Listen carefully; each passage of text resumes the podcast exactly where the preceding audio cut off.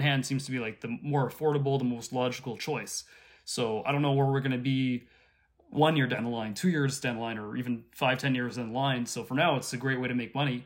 But with that being said, I feel like as an entrepreneur, you know, once you got one business down, you can kind of knock knock the businesses out one by one. I mean, I started off with one business, now I'm operating five. You know, by 2021, I'm hoping that that goes from five to ten. Blake Ross, founder of Firefox, Mark Zuckerberg, founder of Facebook, Steve Jobs, creator of Apple, three young and successful entrepreneurs. People tend to see teens as angsty, rude, and irritable, when in reality, teens can be some of the most successful and creative people. Welcome to Now I'm Here podcast. This podcast aims to teach the younger generations that no matter your age, the possibility of success is within arm's reach. All you need is a little perseverance and a strategic mindset. Like Walt Disney said, all our dreams can come true if we have the courage to pursue them. Dare to dream. Now to our host, Sydney Jacobs. Hello, everyone, and welcome back to Now I'm Here podcast. I'm your host, Sydney Jacobs, and today we have a very special guest from Grail Vintage, Harrison Snyder. Harrison, take it away. How's it going, everyone? Yeah, Harrison here, uh, aka Grail Vintage, and uh, yeah, I'm happy to be on the show. Thank you for having me today. So, do you want to tell us a little bit about Grail Vintage to everyone who doesn't really know what you do? Yeah, for sure. So, uh, Grail is basically a little project that I started back in my senior year of high school uh, when I was at Westmount, and uh, originally it wasn't intended to be anything crazy. I never thought it would be a business. It's just more so something that I kind of did um, just to make a couple extra dollars. And then slowly over time, I kind of realized that uh, there's definitely something in vintage. Uh, there's definitely money to be made in vintage. So I kind of built up my page. And uh, over the years, it's grown into something kind of crazy to the point where now we have a couple retail locations that I share with my business partners. Um, we have a vintage clothing show now. Uh, we have an online event that I run every single Saturday. So uh, it's definitely branched off into something a lot more than just a small little project that I started in high school. And what is your education experience in regards to business and starting off your own company? Is there anything there? Absolutely nothing. Completely winging it. Completely winging it. Aside from like my business class that I took with Miss Rosen at Westmount. Uh, shout out to Miss Rosen if you're watching. um, and then obviously, you know, I've taken like a couple business courses, but nothing that would really help me to you know help with what I'm doing now. And when I initially started in high school, I mean, I really had little experience doing this all, so it's pretty much just been a big experiment. And yeah, it's it's been it's been a wild ride. So let's talk about from the beginning. It all started when you were in grade 12, your senior year yeah. of high school. What happened? What pushed you to start it? And where'd you get all of the clothing? Like, where did it all start?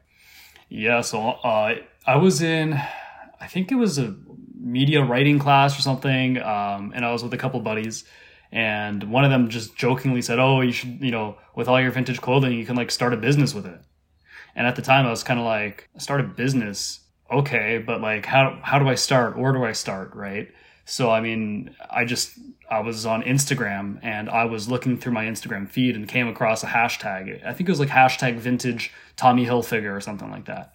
And I just happened to tap on it. And upon doing so, I saw all these different posts and it was from different people, different Instagram pages that were selling on Instagram. And I was like, whoa, I, I didn't realize you could actually use Instagram to sell. And just by seeing that, it, it just opened my eyes completely. And I saw a bunch of people locally doing the exact same thing. So from there, you know, I started my own Instagram page. I uh, had a couple of vintage pieces lying around from my personal collection and uh, started selling. And uh, from there, started networking with people in the community, uh, buying from people, and uh, my collection grew and grew. And then I realized, you know, I needed to get more inventory somehow. So initially, I, I began at small thrift stores, you know, going to Value Village, going to Salvation Army. And back when I was doing it, you know, people laughed at me. And, uh, you know, people are going, oh, you're going to sell someone's used clothing. You know, good luck with that. No one's going to do, no one's going to buy your shit. Like it's all garbage. Sorry, am I allowed to swear on this? Yeah, yeah. um, awesome. Uh, but yeah, like people didn't really think that what I was doing could ever amount to anything. And, uh, you know, I never really did it to impress anyone, but over time, people have gradually, I guess, begin to realize that there's definitely money to be made in this.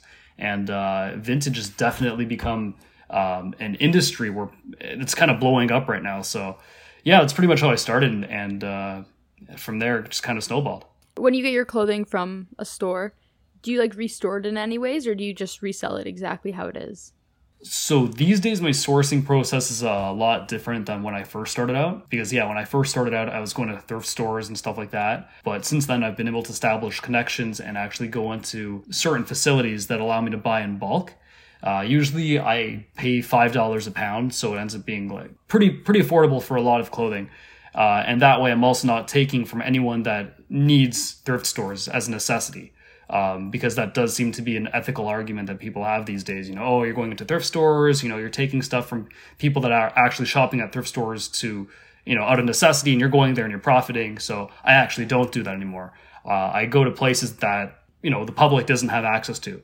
So it's a lot more ethical, uh, and I'm putting in a lot of work to do that. Uh, so in terms of you know restocking and stuff like that, whenever I'm running low on stock, I go to my sources. Uh, I have people who source for me as well that I've hired, and uh, I'm able to get products like that. So I, a lot of people watch videos on YouTube or TikTok of people buying in bulk and kind of going through it. Do you find that it's a gamble? Sometimes you get like really great stuff, and sometimes you get such shitty product. So the thing about the way I source is that um, one of the people that I've hired, they actually go and they they go to these facilities to pick for me, and uh, I, am pretty clear with what I want. Uh, I have a you know pretty curated look on my page in terms of brands, in terms of pieces. So uh, yeah, it's not really randomized. You know, they they go out and they're buying specific items for me, uh, but it's more so when I'm actually going to these places uh, to pick. You know, you could be going through thousands of pieces of clothing because none of it's sorted, none of it's curated. So you're looking through thousands and thousands of pieces that are completely random, uh, not even vintage. Some of it, a lot of it's just used clothing. And out of those thousands of pieces, I could walk away with like 20 to 30. So that that's more of a gamble because it's all completely random, uh, and they're being shipped in these big bales of clothing from uh, different parts of the United States. So yeah, that, that part's a little bit more. Uh, it's definitely a pain in the ass. So you know, having someone to do that for me is awesome.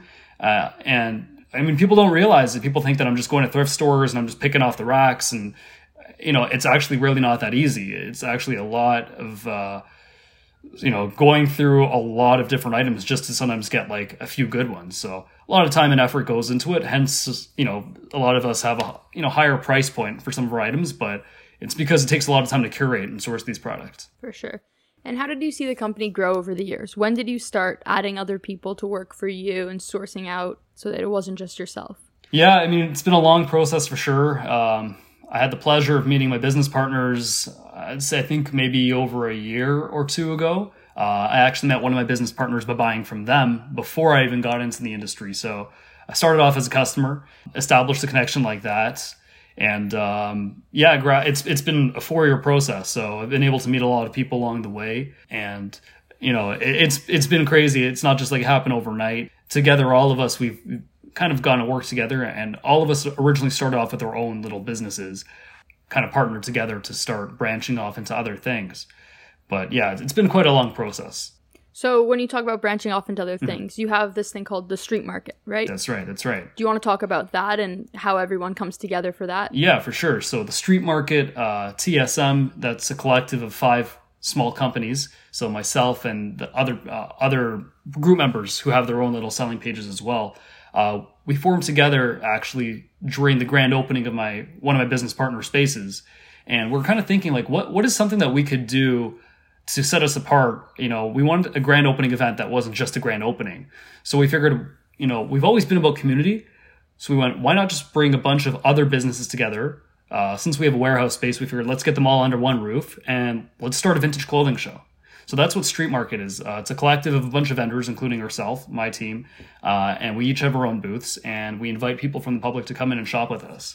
It, it's it's really cool because it's not just our own thing. We're, we're really bringing people from across Canada together. Uh, we've had vendors from Montreal, we've had vendors from Ottawa, uh, we've had vendors from across the GTA and Toronto, really all across Canada come to our location in Markham and our upcoming events. Uh, it's been a little bit tricky with COVID, but we've you know figured out some loopholes to be able to do things safely and adhere to uh, the COVID measures. So we're actually going to be doing another event on December 5th and 6th at Scarborough Town Center, uh, where we just opened another location. So definitely looking forward to that. So it's really about like building that community and that network. It's it's networking with people that you can work with, networking that community of people that are going to come buy from you, people that like are in the community of vintage clothing and you guys like all work together. Mhm. That's like the most important part for sure. And myths. When people think of vintage clothing, like are there special like items that are like more rare than others or or is everything like equally rare that you like everything special in its own way? Yeah, so the great thing about vintage is that it's not just one particular thing um, that people focus on. There are actually so many different avenues you can go down in terms of what vintage is. You know, some people specialize in collecting vintage band t-shirts from the 1970s and 80s. And then you can have someone else who collects vintage Nike, like what I'm wearing right now. Um, it's so much because vintage is, is, it's so broad. It's clothing, right? So vintage can be, well, usually like what the definition of vintage is, is 20 years and, uh, above that. So once something hits 20 years, it's considered vintage. But like, you have people collecting vintage Levi's from the 1950s. Um, and what I like to focus on particularly is vintage Nike. That's my specialty. But, you know, that doesn't mean I won't be selling some vintage Disney pieces, uh, vintage Levi's, vintage Carhartt, NASCAR, etc. Uh, it's really, really broad. So it's never just one particular thing that we're focusing on. Uh, it's just a curated selection of pretty much whatever people like. Uh, I try and sell what customers want as opposed to, you know, what, what I like, you know, just trying to put a bit of everything out there. So it's very broad. And how do you mark up your prices? How do you decide what you're going to sell something at compared to what you purchase it at? Yeah, so usually, uh, I mean, first of all, qu- uh, the quality of the item. Uh, I look at the condition of it, and if it's all beat up, and if it's tattered, if there's stains on it, that might knock off uh, some extra dollars. Um, but on the flip side, you know, sometimes people like their stuff beat up. So if it's a pair of jeans, for example, if it's a pair of Levi's, you can totally sell that for like the same price as you would a pair of regular non-distressed Levi's. But then, for example, if I was selling uh, a fleece sweater like this or like a nylon windbreaker, people typically don't like to have holes in items like that. So if I were to come across an item that was damaged, uh, obviously I, I would either sell it for less or I wouldn't even sell at all. Like I just try to keep everything premium. I try to focus more so on things that are in really good condition. Um, and yeah, I mean, overall, it's just like what, how old is the item? How hard to find is the item? Um, you know, what's the condition of the item? And based on those factors, I generally uh, come up with the pricing. So, your own closet. I'm sure you have a very large collection of vintage clothing. Oh yeah. Let's kind of dive into your closet and like what are some of your favorite items and what are some of the most rare items that you have in your own closet? Okay, so that's a really good question. Um, I actually haven't gone shopping in a retail mall for like at least three years now, with the exception of like footwear. Um, but yeah, I really, really like my Nike. So I have some vintage Nike pieces, like this one that I'm wearing right now too. This is like a late '90s Nike um, Nike fleece, and um, definitely a personal favorite. I like the Nike fleeces and stuff like that because they're really well built, um, really practical. Uh, I've been getting a, really into the vintage denims recently. So like the 80s Levi's, the 90s Levi's, that's all I wear. And like, you just can't beat a good pair of Levi's. In terms of like, just my basics, even like my blanks and stuff. This is just like a blank, vintage blank hoodie by a brand called Russell Athletic. So even like things like that, like non-branded stuff, I try and get sustainable, try to get it used because at the end of the day, I find the quality is really good. It's just like made to last. And in terms of like the rarest items that I have, like I, I have a pretty extensive collection. I have some pieces from 1985, Air Jordan pieces. Those are very collectible these days because recently Netflix released a uh, documentary on Michael Jordan. And ever since that came out, just the value on those pieces have skyrocketed. For for example, I have a jacket, uh, 1985 Michael Jordan jacket that I have. Someone offered me like 900 US dollars on it, and I declined it, just because like yeah, like there's I get a lot of crazy offers on some of the pieces that I have, and sometimes you just have to say no because you know that you're never going to come across it again. And recently as well, uh, yeah, I sold a Nike jacket from 1977 for I think it, uh, I think it was like 700 Canadian dollars, and they also put in a couple of items that ended up being equal to around like three to 400 Canadian dollars too. So I mean, like these are single pieces that I'm talking about, not like a boatload of items. Like off of one T-shirt or one jacket, I can fetch anywhere up to like, you know, 700, 800 to, I think my record so far has been $1,100 off of one t-shirt. Wow. Yeah, there's definitely, as I said, money to be made in this, but you obviously have to know what to look for and you have to have the connections because you can't just be selling them to you know everyday people you have to really have those connections um, and reach out to collectors ultimately So there there has to have been downsides. You have to have failed at some point. There's no way that since the start you've just been getting in a thousand dollars from selling pieces. Where were your failures? Like where did you learn along the way? Yeah, I mean, I fail every day to be honest. Um, there's definitely things. I mean, I'm learning every day because you know when you think you know everything, something else pops up, and you're like, oh, whoa, I never knew that. Definitely, when I first started off, I made some rookie mistakes in terms of like finding items that were definitely rare and then underselling them. Like I think uh, we thrifted a polo sweater from 1988 and sold it for like a hundred dollars when in reality it should have been like three, four hundred dollars. So but like, you know what? You live and you learn. And at the end of the day, like we're processing so many pieces of clothing. I never try and get hung up on it because it's like, okay, whatever. You know, maybe I miss out on two hundred dollars there, but I'll make it back on another another item down the line. So um, in terms of rookie mistakes, there's that. Of course, like the way I've come to deal with my clients, like you know how to how to properly ship items out. Uh, I've definitely gotten scammed a couple times. Like we're you know, I buy something from someone, then they block me on everything, and it's like, oh shoot, I just lost a hundred dollars, you know. So yeah, not everyone's friendly in the industry. Like people just try to scam you sometimes, so you got to be careful with that. Eh, Yeah, I mean, like I've definitely lost money before, uh, made poor investments, been scammed, uh, undersold items. Uh, you know, just uh, the list can go on and on, right? I mean, the life of a business owner. Uh, every day is a learning experience, and just when you think you know it all, I mean, you learn something new. So yeah, it's it's a long and extensive list, but yeah. this started off as something that was more so a hobby. I never anticipated for it to become a business or anything like that. Um, and now it has become a business, so um, that's pretty awesome. Uh, In terms of it it being a future endeavor, I'm not sure if I'm going to spend the rest of my life selling vintage clothing because I'm not sure how where that industry is heading because this is we're definitely in a in a boom right now where, everyone wants vintage all of a sudden. You know, people realize that you can look pretty good for pretty cheap and especially during these times where a lot of people are becoming unemployed or people are on a budget because they're on CERB, you know, vintage just seems to be the right or secondhand seems to be like the more affordable, the most logical choice. So, I don't know where we're going to be one year down the line, two years down the line, or even five, ten years down the line. So for now, it's a great way to make money. But with that being said, I feel like as an entrepreneur, you know, once you got one business down, you can kind of knock knock the businesses out one by one. I mean, I started off with one business, now I'm operating five. You know, by 2021, I'm hoping that that goes from five to ten.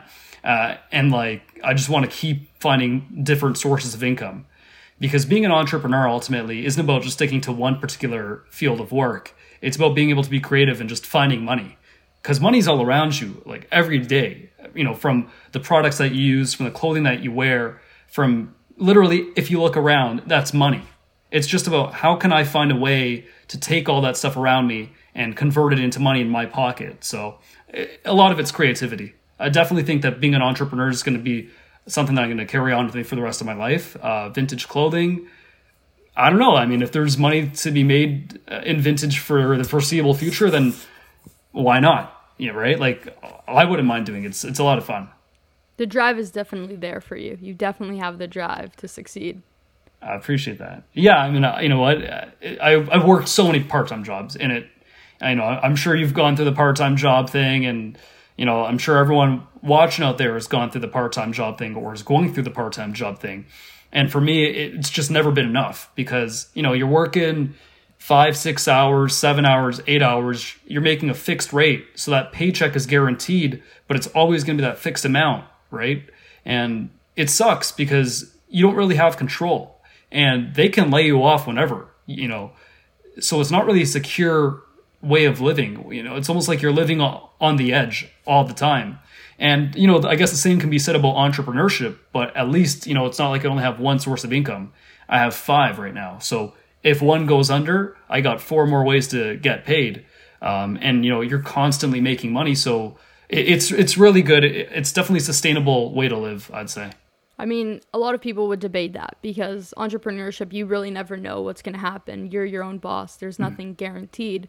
But of course, once you've worked your way up, now that you have five businesses, you have mm-hmm. five sources of income, you kind of have a bit more of that guaranteed. You're a bit more safe, like that you're going to mm-hmm. have something tomorrow to like live off of. Like at the end of the day, making money is a risk. living life is a risk. You know, you have to take risks, but ultimately it's like, what risk are you willing to take and how far are you willing to go? You know, everyone has an ambition, but a lot of people, instead of going, I'm going to do whatever I can to make sure that I fulfill that ambition, people just go, oh, well, this is a safe route. You know, this is a guaranteed source of income. So I'm going to go the safe route. And then you realize you've been stuck at the same job for like 20, 30 years. You're still getting paid the same amount of money and like you're not advancing. So, I mean, obviously it's hard and running a business is not for everyone, but sometimes, yet again, it's like, how far are you willing to go? How badly do you want to fulfill your ambitions? So that's just the question that I got for everyone out there. And it's amazing. Like you're still in school. You're doing all of this still in school. You're so young. There's still so much ahead of you, and you already Mm-hmm. you know what you want. And the same way for myself, I know I don't want to be stuck working at a desk, working for someone else in the corporate world. And it's amazing Mm-hmm. that like young minds already know this. It's really changing the way that like the world works. That we can start our own things when we're so young, and we can pursue that in our future and Mm-hmm. grow as we we learn with our education. So I want to take a break and play a game Absolutely. called This or That Mm-hmm. Cool. Vintage Edition. Okay. So we'll start off with a good. brand, Champion, and I will say another brand, Okay. and you will either say you want to stick with Champion or you want to go with the other one. Whichever one you stick with, we'll continue on to the next one. Perfect. All right. So Champion or Vintage Adidas? champion by far. Champion. okay. Champion or Lacoste? Yeah. It's going to stick with champion. Okay. I think you're gonna switch for this one. Champion or Nike? I'm going to have to go with Nike. Yeah. Nike or Carhartt? That's so hard, yo. Ultimately, I'm going to have to say Nike. Nike. Nike or Tommy Hilfiger? Nike. Nike or Levi's? I'm going to say Levi's for this one. We saw some posts on your Instagram the other day about Gap. So is Gap a pass or not? Honestly, the thing about Gap is um, I definitely see a resurgence. I think it could definitely come uh, come back in a trend because Kanye West recently announced that he's going to be doing a collaboration with Gap. Um, so for me personally, I mean, I'm not really here to wear stuff because of the hype. Uh, it reminds me too much of like my early childhood years. So because of that, I'd probably have to say pass. But in terms of it being popular, definitely look out for Gap because uh, I think it's going to be pretty popular soon. So we're sticking with Levi's. Gonna stick with Levi's for that one, yeah. Levi's or Guess? Levi's. Okay, and our last one is Levi's or Ralph Lauren.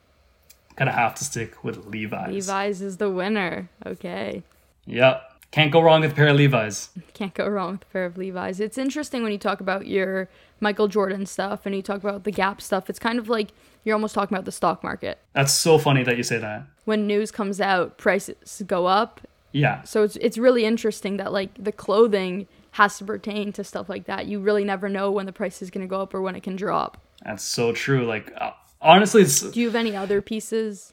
yeah. Um, no, I, I mean, I, I just think it's so cool that you compared it to the stock market because that's something that I always tell my friends, and everyone looks at me crazy. They're like, "How does clothing have anything to do with the stock market?" But as you just said, it's you know, as you would with stocks uh, and as you would with clothing, it's all about trend analysis and pattern recognition, right? Uh, where do you forecast a trend to go? Uh, where do you forecast a stock to go?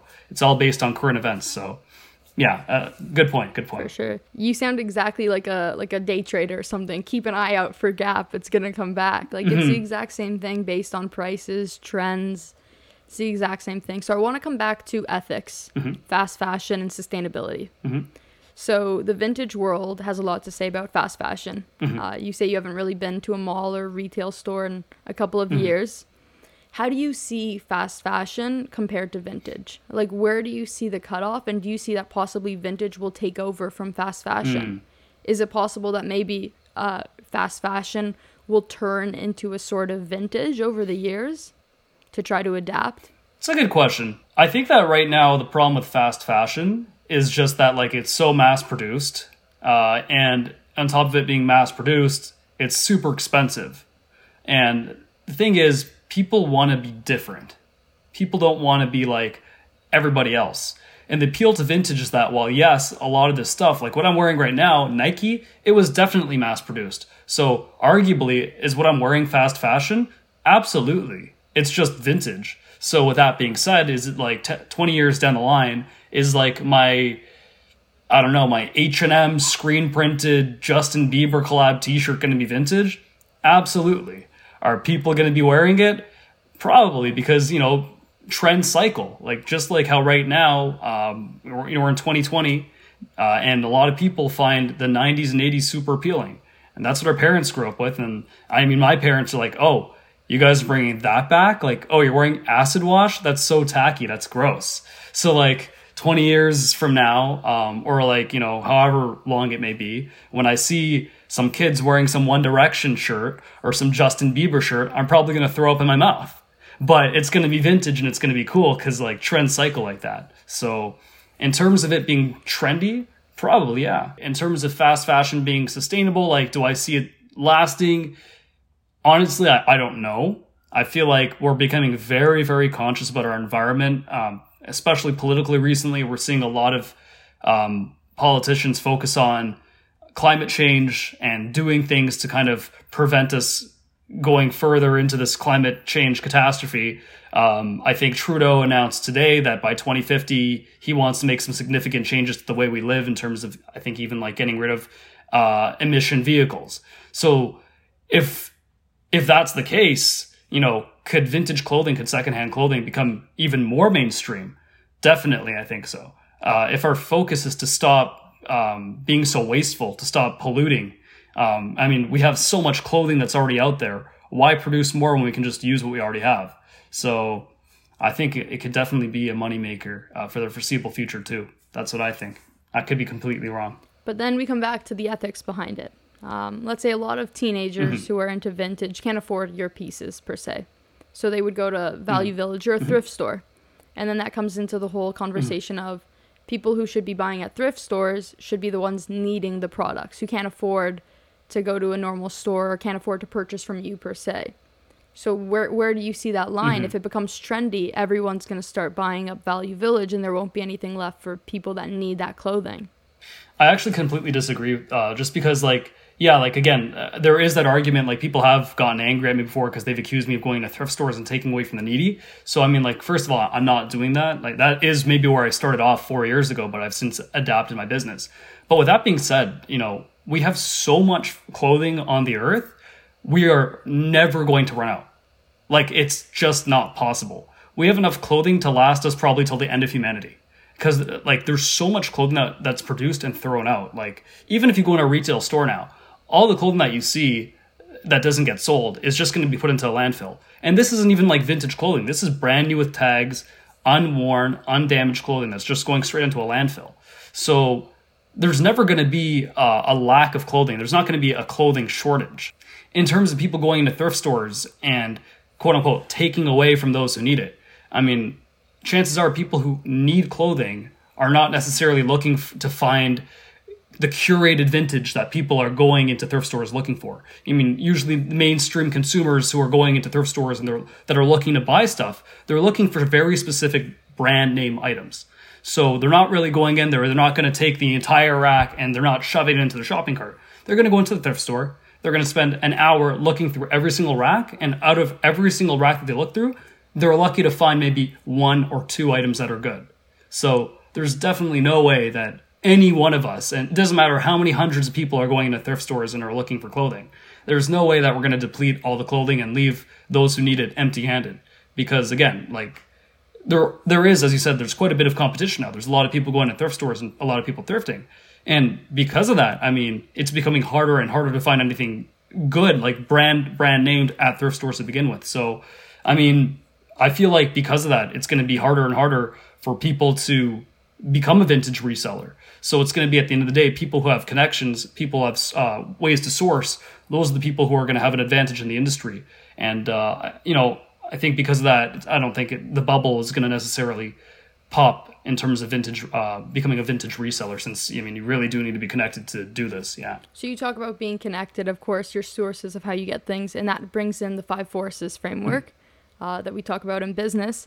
And it's really a, like it's difficult. You don't have that much of a threat to new entrants because new people can't really come in. It's it's getting harder and harder for them to get good clothing that people want, and they don't have those connections. Whereas people like you who already have the market share, have those connections and are already able to flip things and and to do what you do. Uh, let me I mean, let me just try and rephrase that because ultimately I think if you're just coming into the industry, like one day you go, "Oh, I want to do exactly what this guy's doing. I'm going to start a business." Most people don't have the patience to wait it out and find the connections and start a business. A lot of people just go, "I'm going to go thrifting. I'm going to go find some cool stuff." And like that's a misconception. You're not going to go into a thrift store. You're not going to leave with like 10 bags of clothing like you would have 4 years ago because again, it's very oversaturated. So if that's your mindset, then yeah, definitely you're not going to make it. But for someone who's genuinely interested in following through with running a business, uh, and they network with people, I mean, you're going to be able to find clothing. It's not impossible. It, it's just it, it's harder than it used to be. So I mean, my business partners and I we offer wholesale. I offer wholesale as well. So to any new sellers who contact me, I'm able to offer them uh, pretty good prices and sell them in um, clothing to them in bulk. So it's not like I'm monopolizing the industry in any which way because there's so many other people doing this. Um, and as a matter of fact, I actually love to help people in the community. Like new sellers come to me all the time asking, like, how do I get started? Like, where do I go to source? Uh, and it's my pleasure to provide them with wholesale and get them on their feet because at one point I had zero connections myself. And, you know, I've been able to work myself up to this point. So, I mean, yeah, ultimately, just like any industry, there is competition. And there are people who've been doing it a lot longer than me, too. Uh, it's just about who's willing to really ride it out and who's willing to stay committed versus who's going to realize, oh, it's not as easy as going into a thrift store, finding like 50 items, selling it, and becoming shit rich overnight, right? Just as it's the same case with any industry, really. For sure. What would be like some tips you have to people mm-hmm. starting off if they're listening and they're interested in starting off their own vintage clothing store? Hmm. First of all, just like just be consistent. You have to be consistent. Uh, and if you're not busting your ass every day, you're not going to make it. I'm sorry, I just and like it sucks. It sounds rude. It sounds mean, but you're not, and that's the case with anything. If you're not in it and you don't mean it, you're not working with intention, you're not going to make it. You know, contrary to popular belief, it's not necessarily easy money. I mean, I make it sound super easy when I go, oh, I sold a T-shirt for eleven hundred dollars, uh, but then again, it's taken me a long time to get to that uh, process of being able to sell a T-shirt for eleven hundred dollars be consistent, and ultimately network. Always network. Connect with people in the community. Don't be afraid to take advice from people. Also, with that being said, do your own research. Like, really take time to look at everyone's page, see what's popular, and, you know, talk, to, again, talk to people and see how they source, see if anyone's offering wholesale, and go from there, really. Uh, just build from the ground up. Don't give up. It's super corny, but seriously, don't give up because even to this day, four years later, there's some days where I'm just like, I want to quit. You know, it's not working out for me. And, you know, I, I post a bunch of items for sale, and it's like, oh, only one item sold today. How am I gonna ever? Uh, I, you know, I'm not gonna make. I'm not gonna be able to pay off my bills. Uh, and then like next day, stuff sells. I'm like, ah, oh, I was I just got in a mood. So yeah, it's gonna suck, especially if you're an entrepreneur, because like it's not like you got that guaranteed pay, uh, paycheck. You really have to, as I said, bust your ass, go out there and make your own money. So Got to stay committed. Who would you say are some good people to follow after, look at their pages? Definitely um, to plug my business partners because I mean these guys are the ones that put me on in the first place and mentored me. Uh, follow Clarendon Co on Instagram at Clarendon Co. Um, they're great. John Allen Collette are the owners of that business, and they really mentored me uh, and taught me pretty much a lot of what I know. And I'm very fortunate to be working with them as business partners because you know I actually way back when bought from them as a customer. And over the years been connecting with them more got closer with them and now you know we work together every single day. So follow them because they're my mentors they're my business partners and they've really taught me so much. Um, i want to also just give a quick shout out to my other business partners and friends um, northside vintage on instagram northside vintage underscore um, belgrave vintage so at belgrave dot vintage and lastly the thrifting nurse uh, the.thrifting.nurse. Um, so go check them out. They're my business partners and they're all amazing people and they definitely be willing to help anyone out for, for sure. sure. And maybe one day one of them will become any of the listeners' mentors the same way that you have a mentor that you're now plugging in right now that you work with. So that's really great that it goes mm-hmm. full circle. It's really great to see. It really does. It absolutely does. Yeah. With that, I think we'll we'll call it an end. That was a great discussion. Thank you so Awesome. much for coming on to Now I'm yeah, Here. thank you. Once again, this is Harrison from grail.vintage on Instagram. You can go check him out. He has some really great pieces. He's really made a great Instagram and a really great media presence by not only selling uh, posting his pictures, his items, he has news articles and he has other vintage things up there just to go take a look at. It's it's a really aesthetically pleasing page if I'm being honest. Thank you, thank you. Once again, thank you so much for listening. Thank you for coming, Harrison. And thanks so much for listening to episode number four of Now I'm Here podcast. Have a great day, everyone.